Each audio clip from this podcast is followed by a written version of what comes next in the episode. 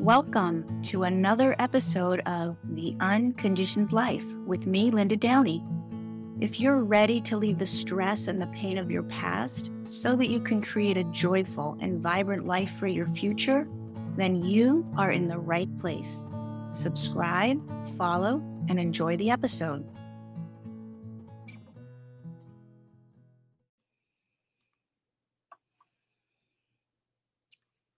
Hello, hello. Welcome Monday. Welcome to this episode of The Unconditioned Life with me, Linda Downey. We are streaming in multiple places. I would love for you to say hello if you're listening live. If you're listening later to the replay, please also say hello. Um, and please ask any questions or leave any comments if something occurs to you, if you have a thought, if you have experience with what I'm talking about. I would love to hear your input too. So, with that being said, let's dive in. So, today, what I wanted to speak about was the two really important things that are going to make a difference around whether you're experiencing life from a place of fear. So, a lot of people, a lot of people in my groups and in you know in my world that i participate with on facebook a lot of people express having fear they're fearful about either the future, they're fearful about their health, they're fearful about money, all of the things that that might show up. So fear is a very prevalent life experience for a lot of people. And I don't know if you've ever heard of it this way, but fear and love are the opposite of each other. So we're either always either in love or we are in fear. Now, it doesn't mean, of course, that you don't have love for people and experience love when you're feeling afraid. Of course, you do. But when you're in fear, you're not really experiencing in that moment love. You're not feeling the expression of love. And so, why why are so many people stuck in fear? And it's going to come down to really these two two key pieces that I would love for you to understand so that you can look into your life and see how does that relate to me. Okay. So when we are being grown up, when we are being developed as a human being from birth up until we become an adult, those formative years, when we're really young in our childhood years, there's certain things that have to occur or certain things that will determine how life is going to show up for us. Okay.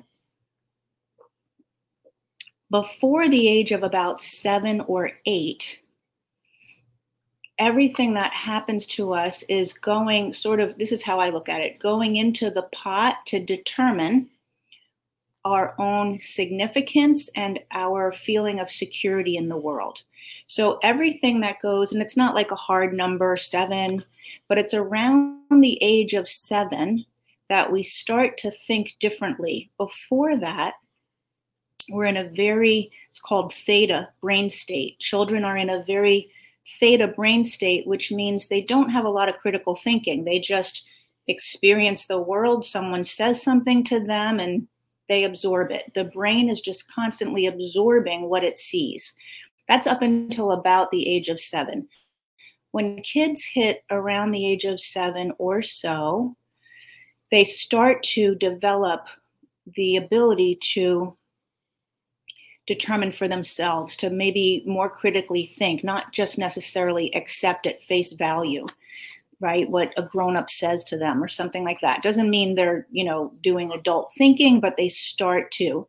But what whatever's happened in that age range for that child however that shows up is going to determine these two areas that I said security and significance.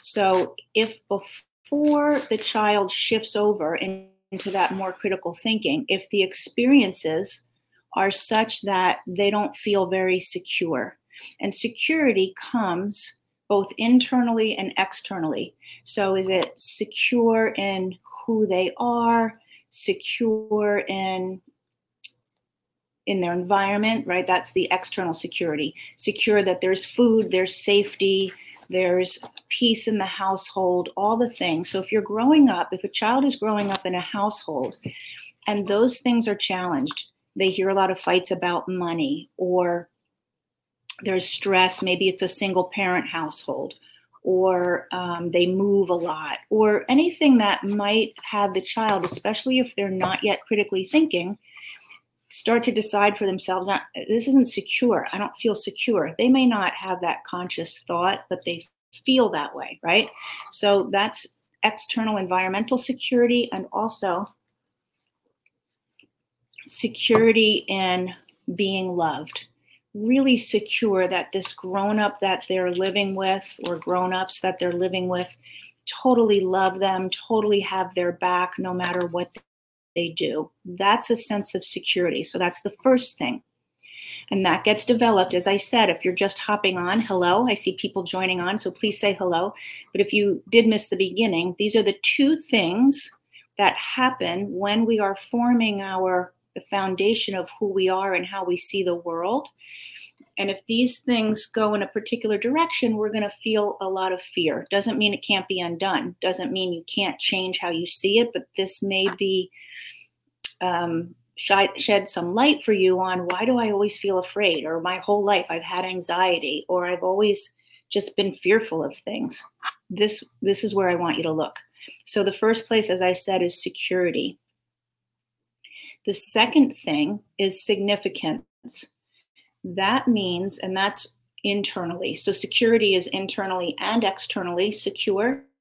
Significance is internal, meaning they feel important. They feel that their thoughts matter, their feelings matter, their opinions matter. So I was just on the phone with a client this morning in a one on one call, and she said to me, I don't remember anything specific, but I just remember a lot my mother saying to me, You want to cry? I'll give you something to cry about. I heard that too. You want to cry? I'll give you something to cry about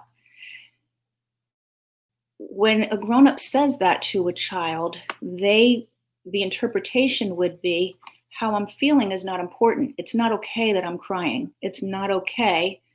Uh, they want to give me something to cry about, meaning what I'm crying about now isn't big enough. So what I'm feeling isn't important enough. It's all of that. So whether that was the thing that you heard, or you know, children are seen and not heard, or um, you know, any of those phrases that, I don't know, growing up in the 60s seemed to be pretty um, standard fare. So, significance and security, those two things. So, now you have a child growing up. If either one, but very often both of those are challenged, right? Both of those. Because if you're in a household that it doesn't feel secure, you're not feeling like you're loved and somebody has your back, that's probably also going to go with, hey, stop stop crying, you know, suck it up. Children are seen and not heard. I'm doing the best I can. All those things. They often would go hand in hand. I'm sure that I don't know, that makes sense to me. I'm sure you can see that. But even if it's just one of them, that's going to have the child put together their life and their their worldview in a particular way okay now they hit the age of seven or eight somewhere in there nine or ten you know anywhere in there everybody's a little bit different and now they have their own critical thinking skills and they start to interpret the world rather than just accept and absorb the world which is what we do when we're very little but now the way that they interpret the world is determined by that messaging that they got when they were in the absorbing stage. So when they're absorbing, it's not safe here. We have money troubles. It's not okay. Um, you know, how I feel isn't important. When we're absorbing that, now we're going to interpret going forward from that place. So Shush. Shh. Hush. Sometimes they feel fearful for no reason. anyway, um, so we're going to interpret the world going forward from that place, which means back to what I said in the beginning, you're always either in love or fear, some form of it, some form of love, which can be feeling peaceful, which can be security, which can be you know anything that could be an offshoot of love that are those higher higher level feelings. And fear the offshoots of fear can be anger can be betrayal can be um, even grief even grief, when we stay stuck there, we're fearful about what we've lost and what that means for our future. So we're always in either love or fear. So now, back to the beginning of the conversation. If you absorbed certain things in your absorbing stage, in your theta brain stage, now you take that absorption and you interpret your life going forward your significance and your security are going to determine if life shows up to you free, easy, peaceful. Not saying that there aren't challenging things in life, but when they come, you trust that you can navigate through them. When something hard shows up, you feel the appropriate feelings like grief, but you move through it. You don't stay there. You manage your anger. You don't stay there. And everything that comes after that level of relationship, that um, I mean, sorry, that level of development is going to affect your relationships because you're going to see the interactions in your relationships from a place of, am I secure and important or am I not? Which got developed 35 years ago, 45 years ago, but it doesn't matter. Somebody says something or is a certain way in relationship with you, you hear it and see it through that, through that earlier interpretation. So it might be that in your relationships, there's always a level of, well, let's talk about specifics. How would that show up? If you're fearful, in a relationship, you might feel like you have to control everything, right? That would be a common response. I'm afraid it's not going the way I want, or they might see me in a way I don't want. I need to control. I need to control how it goes. I need to control how they see me. I need to control the outcome. That's a fear response. Needing to control things is a fear response. Um, also reacting is a fear response. So when we are stuck in fear, which is stress, so a lot of times I talk about stress, and when I say stress, people just think right away, am I stressed out? Like, do I have a busy schedule? Am I overcommitted? Like that. I'm talking about stress in a lot of other ways. And when you're stuck in fear, you're stuck in stress because it, it feels no different to your body. Your nervous system and your body are like, there's a problem. There's a problem. We're in trouble. If you have fear, there's a problem. If there was no problem, you would not be in fear. You would be in love and you would be relaxed and life would be peaceful. So even if, you know, you could be retired and not have a stressful schedule, you could be in a happy marriage and not have stress, but still be living in fear and I know there's people listening to this who are like, yes, I don't even know why I have anxiety. I don't know why I can't go to sleep at night. There's nothing wrong in my marriage.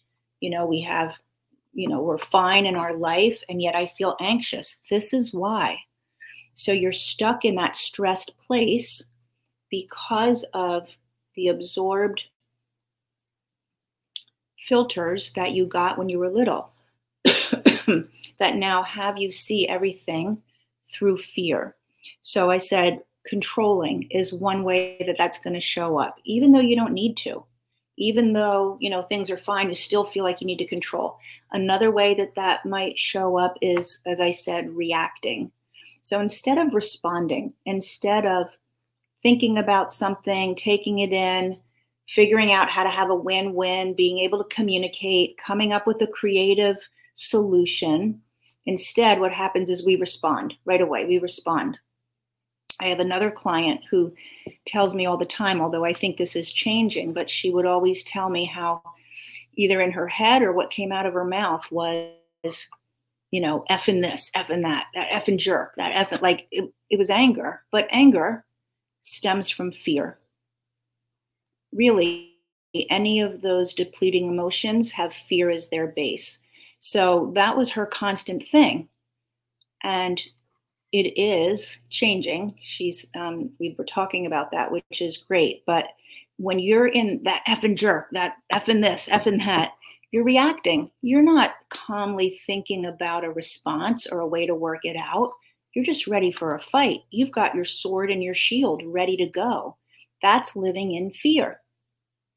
So that's really what I wanted you to see um, is think back, if you can remember, everything during your developmental years went into your sense of security and your sense of significance. Those two critical pieces, they're like the fulcrum to decide how the rest of everything else goes. So, what went into that and how that got formed, those two things are going to determine how everything else goes. So, if you maybe didn't have the best examples of security. Maybe you didn't experience unconditional love. Maybe you weren't told that your thoughts and feelings are important and matter. Maybe you were told the opposite. That is a big reason why you're struggling now, even if you don't have anything stressful. And then if if you do have a stressful circumstance, it's bigger than you can handle. That's like, you know, the straw uh, on the camel's back because you're already maxed out living in fear. So, those are the things that we go to work on in the Return, Restore, Renew program, like really pulling apart, excuse me, where that all got developed and understanding that it's not the truth and then rewiring how you think. Because if you don't rewire that, that will be how you see life till your very last day, which is fine. You've been living life you know, as you've been living it. But if it's not fine with you, if you are not happy to be living in that kind of place, that's what you need to do is rewire that absorbed crossed messages that happened when you were little. So I would love to know um, what you think about that, if that makes sense to you, if you have any questions. I'm here on Mondays, Wednesdays, and Fridays doing a live on some some topic or another, and I do the the morning coffees, um, which are just a few minute chats on some topic as well. Sometimes they relate to each other, sometimes they don't. But please pop in. I will check all the places if there's any comments here later. And that is this episode of The Unconditioned Life. And I named the podcast The Unconditioned Life because it's that's what we're doing is unconditioning what happened when we were younger. We are learning to, to move out of those patterns and those ways of th- seeing things. And um, thanks, Deanna. It was so nice to see you. And those ways of seeing things. That, that's what unconditioning means to me. And that's what, what these conversations are all about. Okay? So have a great day. I'll see you Wednesday. I'll see you tomorrow morning with coffee and let me know if you have any questions. Have a great day.